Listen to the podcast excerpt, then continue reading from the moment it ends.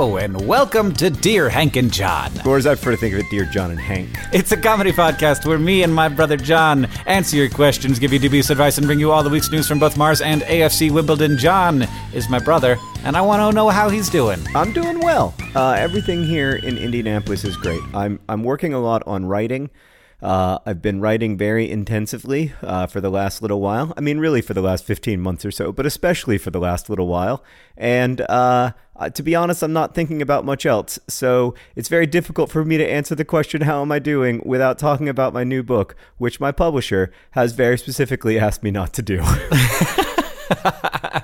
Uh, I just celebrated my 10th anniversary of being married to my wife. Aww. We went out of town.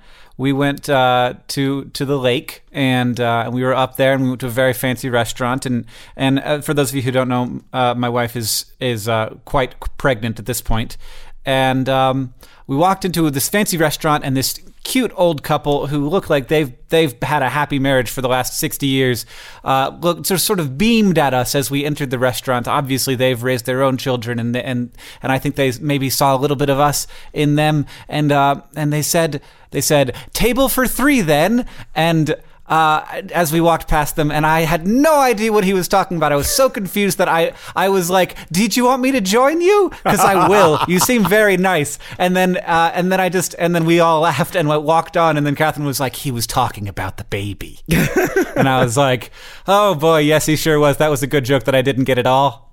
And that's my story. Well, fortunately, uh, I know that that couple are longtime fans of the pod, so now they know that you eventually got their joke.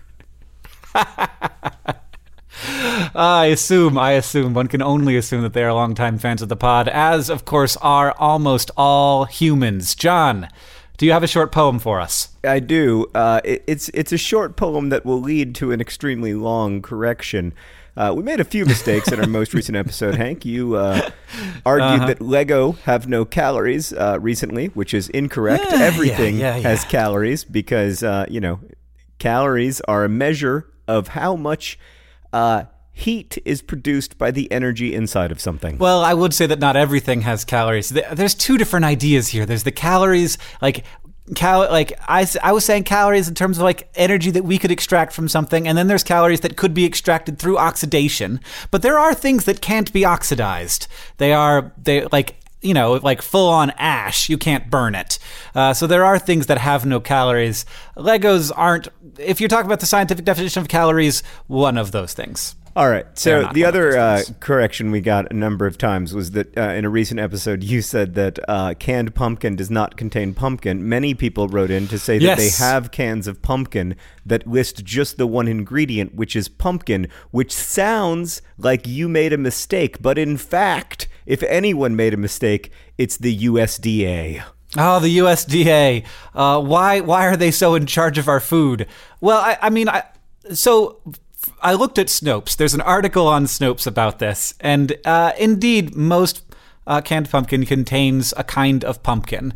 But the question is, what is pumpkin? Uh, but mostly canned pumpkin has a, a Dickinson pumpkin in it, which are, are not the kind of pumpkins that you would buy and carve into a jack o' lantern, but they are pumpkins, uh, things that we would call pumpkins. But also, a lot of times, canned pumpkin has squash in it.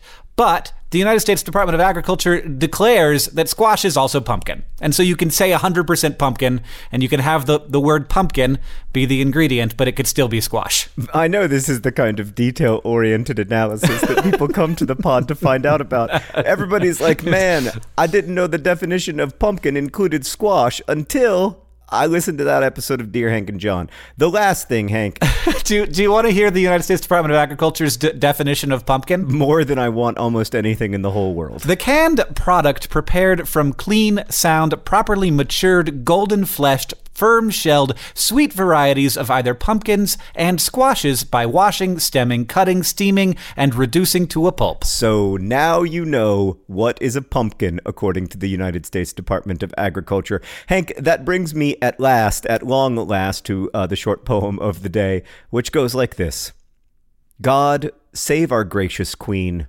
Long live our noble queen. God, save the queen. Send her victorious, happy and glorious, long to reign over us. God, save the queen. Yes. Hank, I said that the Queen of England, Queen Elizabeth II, was the Queen of England in our last video, and every single resident of the British Isles wrote in to say that that is incorrect. Here uh, is an example email from Aiden. As a British as a British citizen and loyal subject of Her Majesty, I fear I must submit a correction regarding the title of Her Majesty Queen Elizabeth II. While she's often referred to as the Queen of England, she is actually the Queen of the United Kingdom of Great Britain and Northern Ireland, as well as Canada, Australia, New Zealand, and several other countries.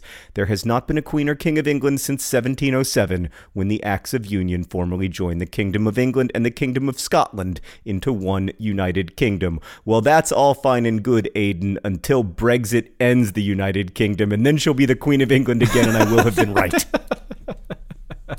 okay. Well, I think. Uh, well, I'm, I'm, glad. I'm glad that we are being held to the standard of insufferable pedantry that we hold others to, John. Yeah, I think we have to. I think we might have to stop reading corrections on this podcast just so the just so it doesn't become dear Hank and pedantry. Oh God, let's do some questions before we spend the entire podcast on corrections. Yeah, okay, that sounds good. Our first question today uh, comes from Katie, who writes, "Dear John and Hank, I've heard a lot of people say that if you listen to something while you sleep, you'll remember it better. I'm learning Japanese, and there's a lot of stuff I need to memorize. Will listening to Japanese lessons while I sleep help me at all? How would this even work? Sushi and koalas." Uh, I don't think that works, but I didn't do any research on it. John, you highlighted this question yourself, so I figured maybe you had an answer. Uh, yeah, it works. Oh, really? Yeah. Tell me more. Research published in the journal Cerebral Cortex by the Swiss Nash Swish. oh, the, the, the wonderful country of Switzerland. Uh, research published in the journal Cerebral Cortex by the Swiss National Science Foundation claims that listening to newly learned foreign vocabulary while sleeping can help solidify the memory of the words. So, mm. improbably, this might help a little bit. It's not going to help a ton, but it might help a little bit. Oh, well, good. I uh, what else can I learn while I sleep, John? Is there are there other things that I could be doing while sleeping? Because I spend a lot of time doing it. I enjoy it very much, and I would like to feel productive while I'm doing it. Well, I want to emphasize that it doesn't help that much. Uh, but it does help a little bit. Uh, I don't think there's anything else that you can do while sleeping other than sleep. But having said that, I'm sure someone's going to write in with a correction. Could I, do you think I could like uh, get, figure out how to eat while I'm sleeping? Because those are like the two main things that I sort of have to do. Also, if I could poo and pee while sleeping, because those are like like if I could get rid of all the like major bodily functions during the sleep period, I feel like that would be a lot more efficient. I'll tell you who's able to uh, poo and pee while sleeping: babies. That's interesting. You're about to find out quite a lot about pooing and peeing while sleeping. Do you think that they w- wake up and and like and like lay down lay down the duke uh, and then just go back to sleep? No. No, they just sleep. I 100% know for a fact that they do not need to wake up to poop because I cannot tell you how many times while I was holding my infant children, uh, they, with their eyes beatifically closed, uh, breathing I don't know if you can hear the jackhammer, by the way, but that jackhammer has been going on inside of what feels like inside of my office room for the last 1700 years. uh, so if you can hear the jackhammer, I apologize, but I promise you it is far, far worse inside my brain. Uh, but but yeah, I can't tell you how many times I've been looking down at my uh, beatifically smi- uh, smiling and sleeping child uh, at the exact moment that they just ripped a huge poop. All right. Well, uh, that that debate has been settled then. All right, John. We got another question. This one is also from Katie. We assume a different Katie who asks, uh, dear Hank and John, if Mars once had large bodies of water flowing on it and now doesn't, what happened to them? Does this mean that Earth could dry up too? Will Earth be referred to as a cold, dead rock in the sky by a future John like inhabitant of Pluto? Also, if Earth formed by lots of rock coming together, how did water even come to be here in the first place? Why don't we see water floating around in space? Why aren't there water meteors? Please help. These questions are consuming my mind. Do you know what a water meteor is, John? Uh, it's a meteor, right? They, they have lots of ice on them, don't they? Well, for, for mostly we would call uh, if it was like a an all water meteor. That's just a comet. Oh, right. Um, it depends on where they on where they come from, but comets are are basically if you get hit by a, a, a meteorite that is made of ice, that was probably a comet. There are also meteorites that have a bunch of water in them. There are lots of places on in our solar system that are made of water. There are moons of Jupiter and Saturn that are made almost entirely, if not entirely, of water. And uh, yeah, it's it's there's water all over the place in the solar system, but it is in the form of ice, and uh, that's because it's it's too cold other places for for the water to be liquid, which is why uh, it is possible that there is liquid water in places in the solar system, but they would not be on the surface of the planets uh, because the thing that we have that keeps Earth warm uh, is our atmosphere, and it keeps it what a wonderful temperature, so that uh, liquid water can happen, and and so can life. So, but to the question, will Earth someday be a cold, dead rock? And will a future me be like Earth is just a stupid, cold, dead rock? It doesn't matter. Uh, no. Earth will, for a while, be a hot, dead rock, though. Mm, I can't wait for that one. Uh, yeah, that's a long time uh, from now, but I don't think that we'll ever be a cold, dead rock. We're too close to the sun, uh, but the, the sun will get hotter and expand, and for a while before we are consumed by the sun as it expands, into a red giant, um, we will be a hot, dead, uh, waterless rock. But that probably won't be super relevant to humans on account of how we will no longer uh, be alive. Ah, uh, yeah, yeah. Uh, we will we will either have uh, ha- have completely st- ceased to exist, or we will have found some way to have found another place to be because uh, we'll be like, boy, this place is not great anymore.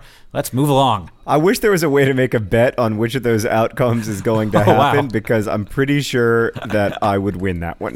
I mean, uh, it would have to be real long odds for me to go that humans are going to survive past the point of, er, of, of the sun becoming a red giant. What do you think the over under is, Hank, on uh, when the human experiment will end?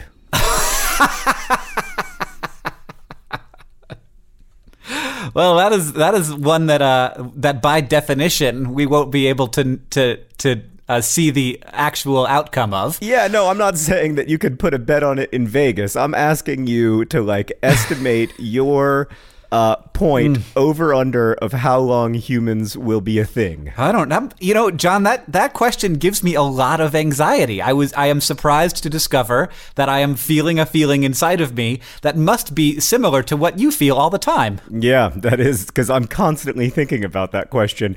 Uh, I, here's my estimate.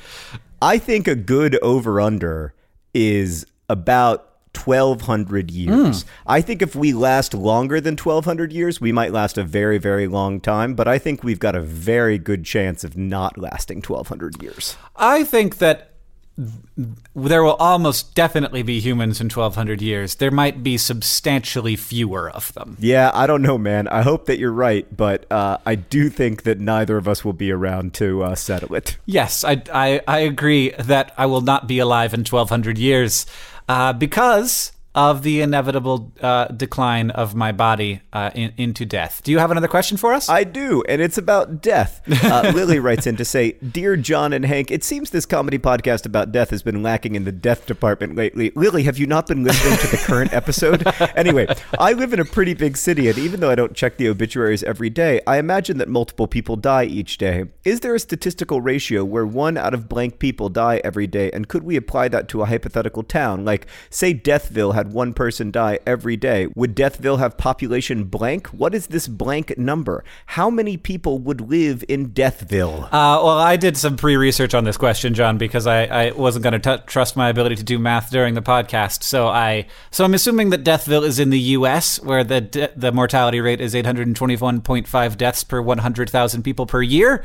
Um, and now, obviously, that's influenced by demographics. Like, if you have an older town in like South Florida, then that is going to be more than 821.5 deaths per year. But I'm going to assume that it is like the same generic demographics. It's just a perfect amalgam average town in America that is exactly like the rest of America. So, uh, so if you live in a, so if you've got 821.5 deaths per year for every 100,000 people. If you live in a town of 100,000 people, multiple people will die every day. Statistically, now you will have good days where no one will die, mm-hmm. and you will have bad days where like 20 people will die. But on average, over the year, uh, you know, there will be more than one person dying per day. Now, you do a little bit of math on these numbers, and you discover that the uh, the population of Deathville, where odds are exactly one person dies every day all year round, uh, and that population is forty four thousand four hundred and thirty people. Wow. Wow. You know, John, I have a friend who works uh, at the cemetery in town, and uh, and he's like, yeah, you, it's it's a it's a weird thing. Like we're like we'll have weeks where like it's just nothing, nothing happens, and then suddenly it's like, okay, we got eighteen bodies that we got to get in the ground. Yeah, no, like imagine in the Middle Ages when uh, plagues would come through town. Then it was very bad.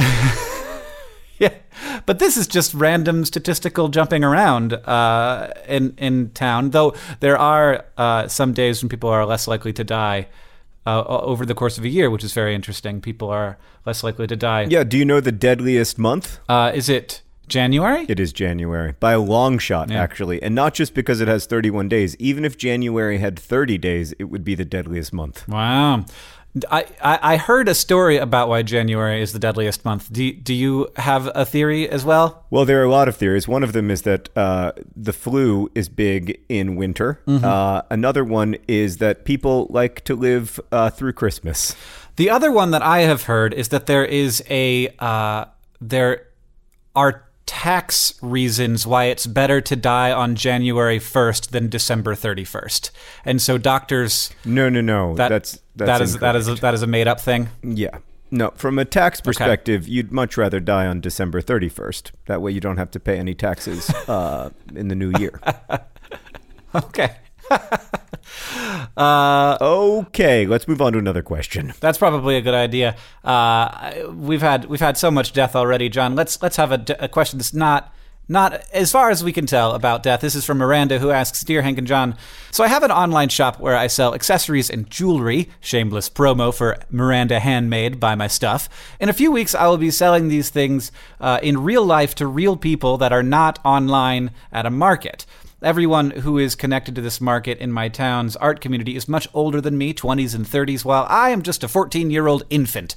How do I stop myself from feeling immature and lesser than other vendors? How do I talk with confidence about my creations when I have so little experience? Basically, how do I get through this without wanting to crawl into a deep hole of anxiety and weakness while screaming? So I think it's totally appropriate to feel uh, anxiety and to want to crawl into a deep hole of it. Uh, but I think also uh, when you do this and get through it, you will become more confident and you will be happy that you did it, even uh, if it doesn't go perfectly. Uh, that's a big part of life is, you know, doing things that are difficult. Now, obviously, you have to kind of measure for yourself what you can do and what you can't do, but I think you can do this. By the way, Hank, uh, I went to Miranda's shop just to look up some of her stuff, and I really like it. Uh, she's got a huge, uh, fa- interesting variety of very inexpensive stuff for sale. My favorite thing uh, is a pencil. She has a series of pencil uh, pencils with messages on them. My very favorite one is a pencil that says "Make art, not friends." Yeah. And Miranda, I just want to say, if you will make me 100 Make Art Not Friends uh, pencils, I will sell them at dftba.com and give you 100% of the royalties. uh, I'm going to sell them for much more than you're currently selling them for because I think you're undervaluing your Make Art Not Friends pencils. Um, so don't buy them from Miranda. Buy them from me in the future at dftba.com, and all the proceeds will go to Miranda. Um, but no, she's got a really interesting, uh, interesting aesthetic. Uh, like she misspells "I love you" in uh, the love and "I love you" in one of her uh, needle points. Um, she's got this uh, she's got this great uh, pin that just says no on it um, i don't know she seems like really interesting eccentric young artist so i think that you'll do well and you don't need to be afraid. Uh, you're talented and uh, interesting and you're bringing something that none of those grown-ups uh, can bring to this market. Yeah, I I, I think also like uh, I, I have found that doing a scary thing is the only way for it to not be scary, and that doesn't happen immediately, and it's not going to happen your first time or your fifth time, but eventually it will. And doing that now um, is very valuable because you'll sort of have a leg up on all of those folks who are starting when they're a little older and a little more secure in themselves. And uh, yeah, and and feeling comfortable in in situations uh, is not something that happens automatically. It's something that happens with practice. Make art, not friends. I love that so much. Um, I mean, I know that I, I know for the record that Miranda did not invent the phrase "make art, not friends." I just think the like handwritten on a pencil "make art, not friends" is very, very cool. Uh, and I totally, I would be very happy to sell that at dftba.com. And I am sure listeners to Dear Hank and John, uh, who cannot get enough of our hot, hot Dear Hank and John t-shirts available now at dftba.com, uh, would love make art not friends pencils, which I think will make the perfect statement at school or work.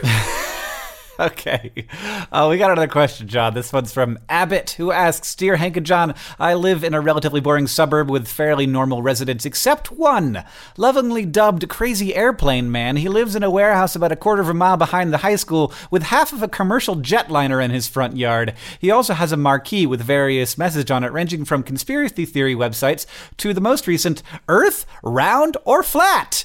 Very little is known about the reclusive crazy airplane man, as he rarely comes out in daylight. There's a superstition at my school that if you have a sighting, it's good luck on your next test. I'm very pro crazy airplane man. I think he adds character to our community and has become a legend in an otherwise unmemorable suburb. Unfortunately, not everyone feels this way. Many residents feel that this is an eyesore to the community and have several times tried to get him evicted. Where do you come down on the conspiracy theorists living off the grid with broken down airplanes in suburbia?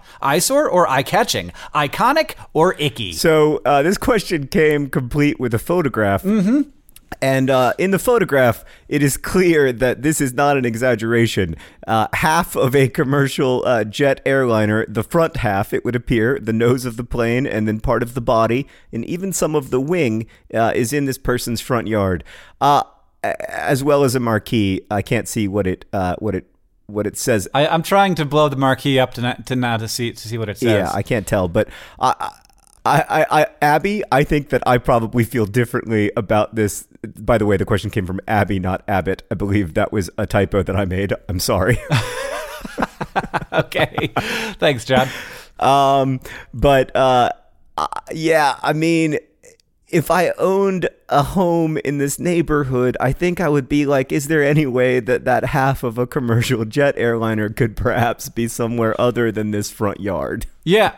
I uh I I, I disagree. I, I knew you would. I think uh you know there's there's there are there are areas of of my hood that are uh, a little bit weird, and the people have had strange ideas about what they would like to have in their front yards, and I think that that's great. I think that we can't we can't like submit to the homogeneity of like everybody has the same aesthetic, everybody has the same things. Some people are like, hey, uh, I found this half of a commercial airliner for sale at a place and it seemed like a good deal and I bought it so that I when my relatives came to visit they could sleep in there or whatever. I don't know what they're doing with it. But hey why not? Why not John? I'm just going to tell you straight up that if my next door neighbor put half of a commercial jet airliner in their front yard, I would go over there and I would say, "Hey, um so uh what is this a long-term thing?" That's how I would deal with it. I would just be like, "So, what's the time horizon on this?" Because like humans in my estimation have about 1200 years to live. How many of those 1200 years am I going to have to spend looking at this one half of a commercial jet airliner in your front yard? Uh, well, I've worked really hard to blow up this uh, this marquee, John, and as far as I can tell, it says five neat to boop fifth. So I don't I don't think I Okay, succeeded. so I'm also looking at the exact same image, and it is an extremely blown up image of a marquee. We will post it on the Patreon, uh, patreon.com slash Dear Hank and John. I think it says heat in also but. Okay. It definitely that last word is definitely but, but the B is a Cyrillic B. It's not. Uh, maybe that's the number six. Actually, now that I look closely, probably not a Cyrillic B. Um, probably the number six. Um, but I guess I guess it could be a G. Gift is that the last word is gift. Maybe. Oh, Sweat Ah. in boob gift. That's my final guess.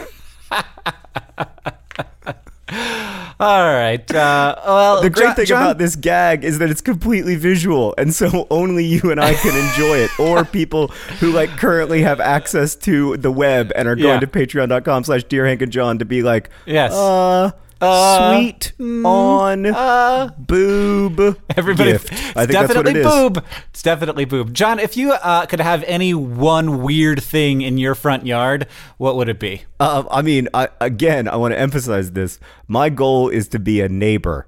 Uh, the only thing I like to have a vegetable garden in my front yard, which some people see as weird or countercultural. But I think what's really weird is having turf grass in your front yard uh, when you are never out there, and so it's just a plant that you have to take care of that provides you with no value.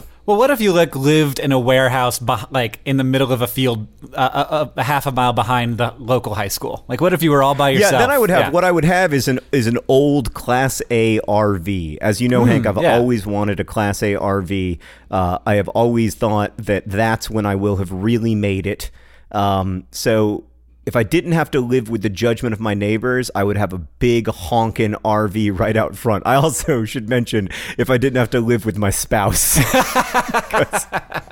there is, uh, I mean, if I brought home a recreational vehicle and I was like, "This is this is our this is our second car now," uh, I was gonna get a minivan, but then I thought, what would what could fit all of us really comfortably, and so I bought this motorhome. I in that situation, I think that's one of the very few things that I could do that would result in an immediate dissolution of our marriage. Uh, yeah, I also think that my idea would not be good for for the uh, sanctity of my home uh, and family. I, I was thinking uh, maybe like sort of the uh, the world's largest dachshund. Oh, you mean like a sculpture? Like I could be a roadside attraction. Yeah, Oh. it was just like it was just a like a whole giant like like thirty foot tall dachshund. Sure, yeah. That is horrible. That would be bad.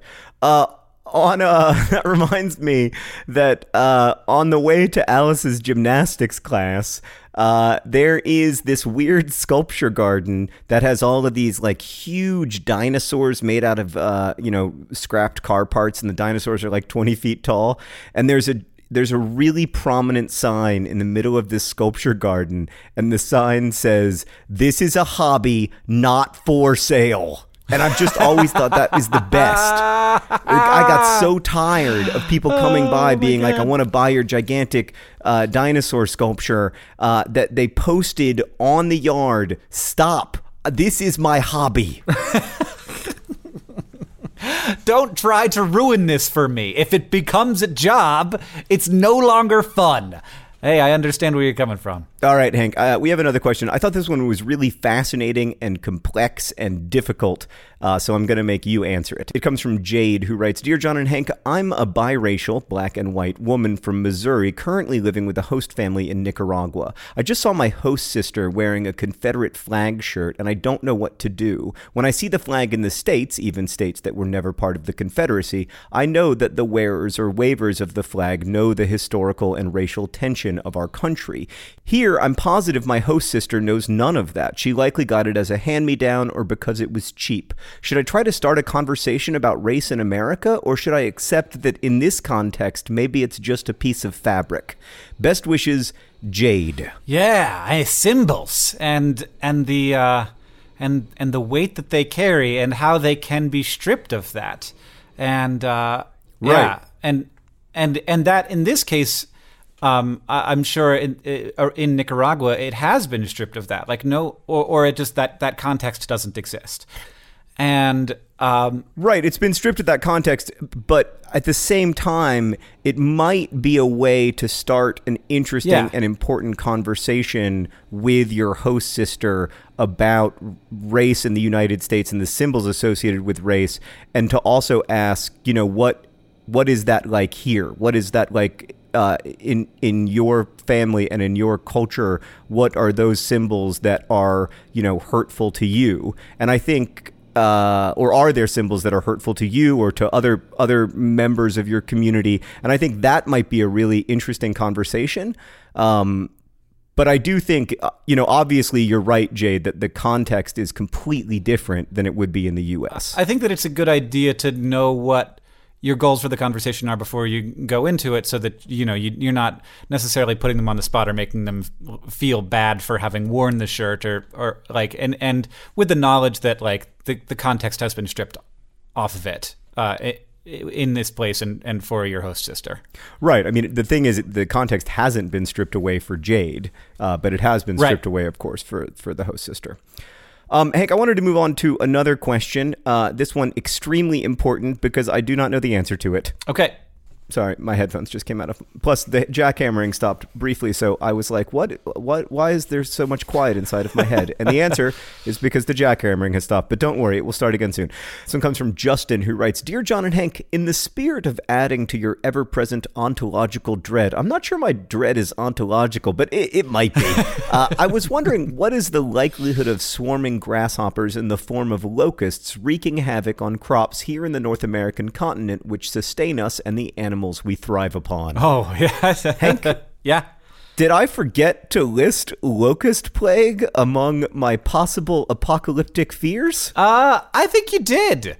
Uh, and it may be for good reason though, because we got good tools for handling locust plagues these days. We do. Yeah. What do we do? Oh, we spray them with deadly like chemicals that make them die. Oh, yeah, that's a good strategy. I was I was thinking that like if the locusts ate all of our corn, then we could answer that problem by just eating the locusts, but I'm not an expert in this field. Hey, you can eat do you do you know John, I once uh, was in a uh, I think we were on tour. I think maybe I'm not sure what it was, but I was staying in a hotel outside of Salt Lake City and we arrived at this hotel and we decided John there were two hotels in this town and there one was like a chain like a like a Marriott something or other, and and the other was like a mom and pop hotel with you know that that was clearly just a like somebody owned it and i decided like let's go with a non-chain hotel and so we go to the non yeah mm-hmm. we go to the non-chain hotel and uh and we we get a we get our room and uh and i uh walk they give me the, the, the key and I walk to the room and the and as I approach the, the, the number of grasshoppers begins to exponentially increase to the point where as I look at the door I'm like the door is white but it is not. It is and like I had to I it, to just walking into my hotel room I probably killed 300,000 grasshoppers. I had to brush them off the doorknob. As I was opening the door I had to like then shovel them out of the room. Um, and then the Wi-Fi didn't work and I called the, down and they were like can you come to the office? And I was like no I cannot leave my room. It's just could I have an upstairs room that isn't covered literally in grasshoppers? It was amazing. I, uh, like, there were pro-, pro, I could probably have eaten just grasshoppers if I had figured out a, a, way to palatably eat a grasshopper. I could probably have subsisted me and my whole family on those grasshoppers for weeks. So there you go. We don't need to worry about a plague of locusts because a plague of locusts is really just a plague of new food.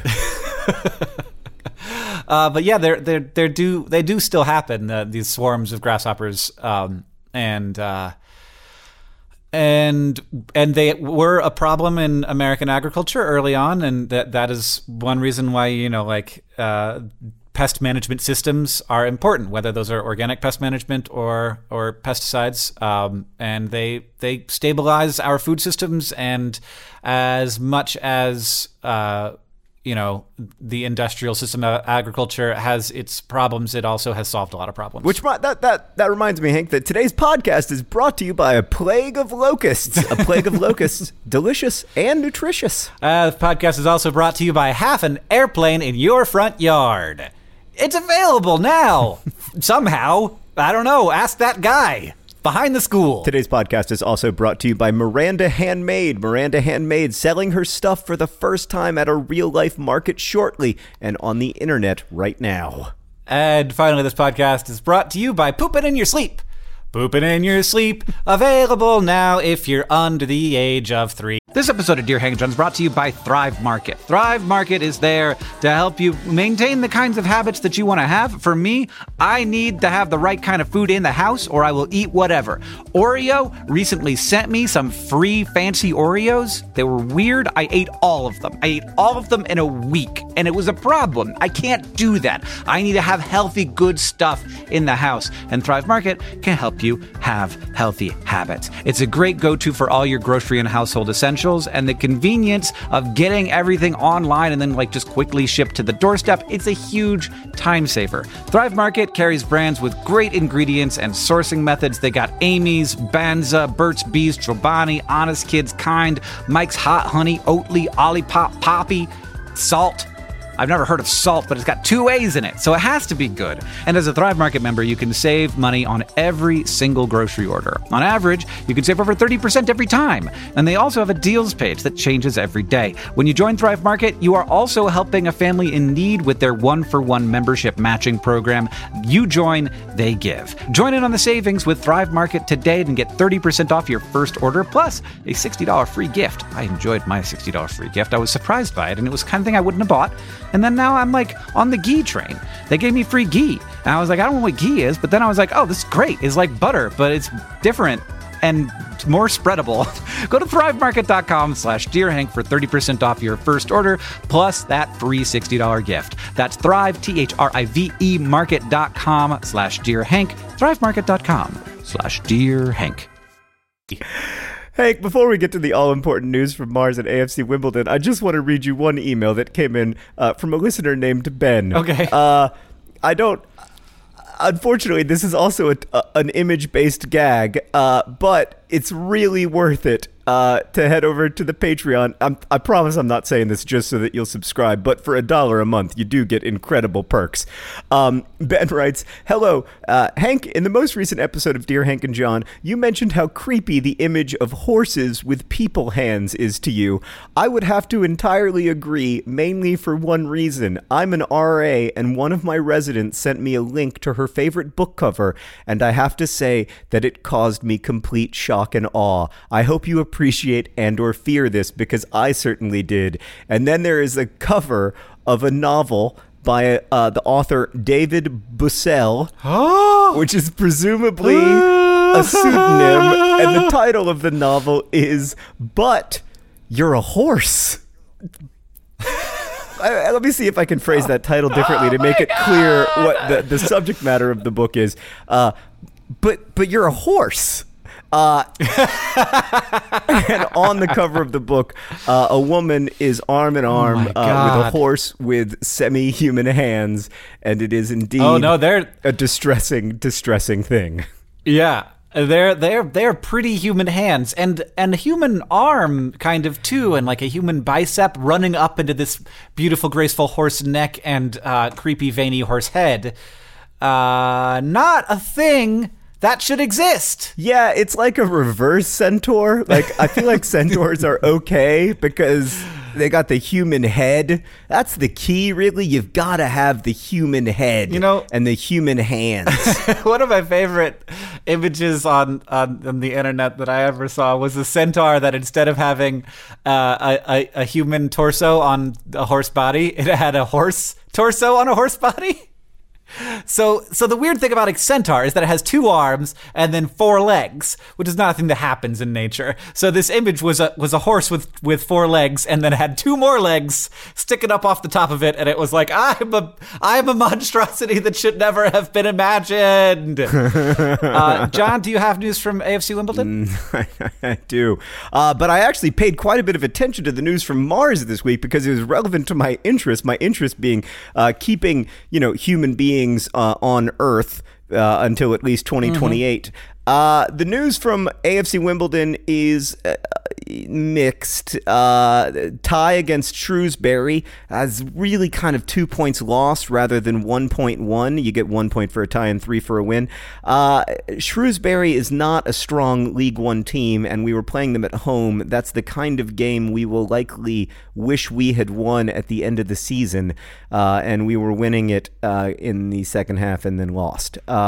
Currently, like literally currently, Hank, as we are recording, AFC Wimbledon is playing Coventry City, and it is going eh, not great. Uh, down 1 0. Uh, I'm looking at how far along in the game we are. Uh, 10 minutes in. So uh, maybe there is time for a comeback. Uh, I believe there is that old song that they sing around the ground 1 0 down to 2 1 up. That's the way that we're going to uh, secure enough points to be in League One again next season.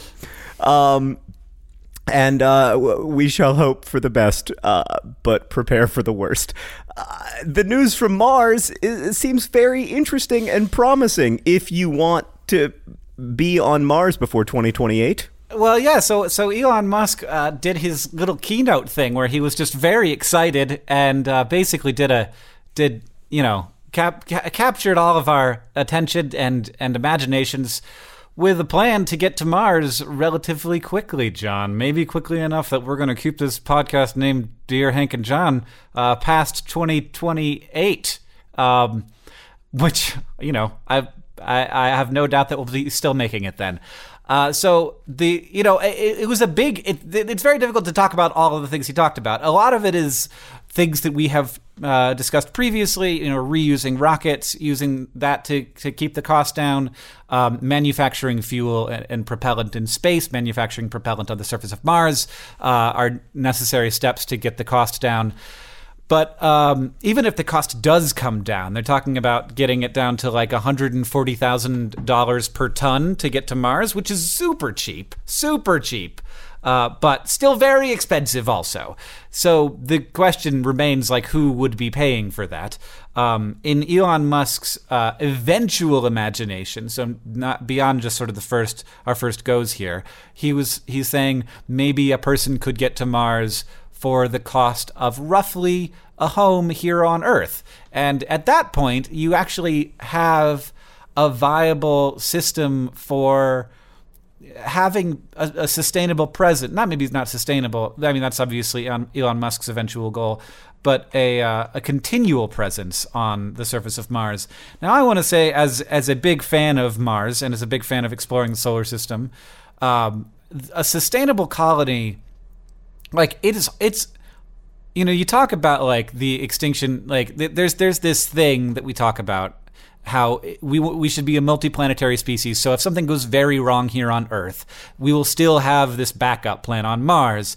To me, that argument makes no sense because if something goes very wrong here on Earth, uh, probably there will still be people who survive, and that the, the possibility of that thing going very wrong is very low. Whereas on Mars, the possibility of a human wide extinction level event, even if there are hundreds of thousand people on Mars, is very likely because it is not easy to make it work on Mars. So this is a bad backup plan. It's like saying, well, um, you know, I need a backup car, so you get like a a scooter that doesn't have a carburetor and runs on uh, runs on on gasoline they don't make anymore.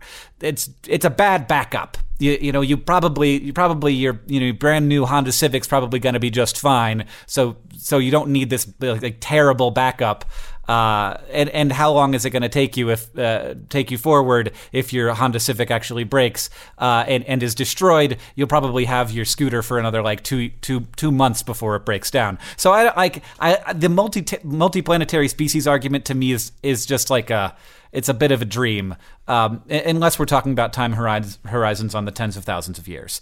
But maybe we should be thinking on that time horizon, John. Maybe the over under shouldn't be 1,200 years. Maybe it should be 50,000, and we should be thinking like that. But I don't know. I don't know. I watched uh, Elon Musk's video that came out at the same time as all these announcements about mm-hmm. how he was going to get to Mars. And it's a four minute video, and the last 15 seconds of it, uh, you watch the red planet go to being a green and blue and red planet. Um, and all the steps up until that step, I sort of vaguely understood how they were possible. And then that last step, I was like, "Oh, come now! Like, have we fast? Have we flashed forward like 500 million years?" Yeah. but that said, Hank and I are terrible at predicting the future. Uh, we have a hideous, hideous run when it comes to predicting the future. So maybe uh, humans will be here for four more years, or maybe 400 million more years. Who knows? Who knows? Good job, humans, so far, though. We've done some interesting stuff. Uh, like, for example, all the things we learned today. What were those, John? Well, I think we learned the population of Deathville, which is exciting to know. Ah, yes, 44,430 people. Deathville. We learned that John really, really wants an RV that he will never get. Truly, I will never get it. Also, I'm not sure that deep down I actually want it because I'm not exactly sure what happens when you poop in an RV, but it seems difficult. Uh, we learned that a plague of locusts is really just uh, an exciting new diet. Oh, and of course, we learned that John has no idea how to pronounce Asa. That's true. I don't. That was a really good, Hank. Uh, I still think it's. I still think it's something along the lines of A's, almost like uh, like the Fonz in Happy Days. Uh, but uh, I, mean, I'll leave it to the experts. Of course, it's only linguists who know for sure. Um, Hank, uh, sweat or blood gift? That's my new guess for uh, what the sign says, the marquee sign says. Um, I'm sorry, I'm just looking at it. Thanks for uh, pod- podding with me. Always a pleasure. Thanks, uh, everyone, for your questions. Sorry for all the questions we didn't get to this week. If you want to email us, you can do so at hankandjohn at gmail.com. Uh, you can find us on Twitter. I'm John Green. Hank is Hank Green. Hank also uses the Snapchat on occasion, Hank G R E. Uh, and you can follow our most important social media profile on Twitter, Leon Musk for Earth, number four. Leon Musk still working hard uh, to make sure that his friend Elon Musk uh, does not get humans to Mars before 2028. Um, our next episode will be uh, up on the 17th of October. I'm sorry about the break, uh, but we both need it. And uh, this podcast is edited by Nicholas Jenkins. Uh, the theme music is from Gunnarolla. Rosianna Halse Rojas helps out with the question questions. The our social media is done by Victoria Bongiorno, and uh, as they say in our hometown, don't, don't forget, forget, to be, to be awesome. awesome.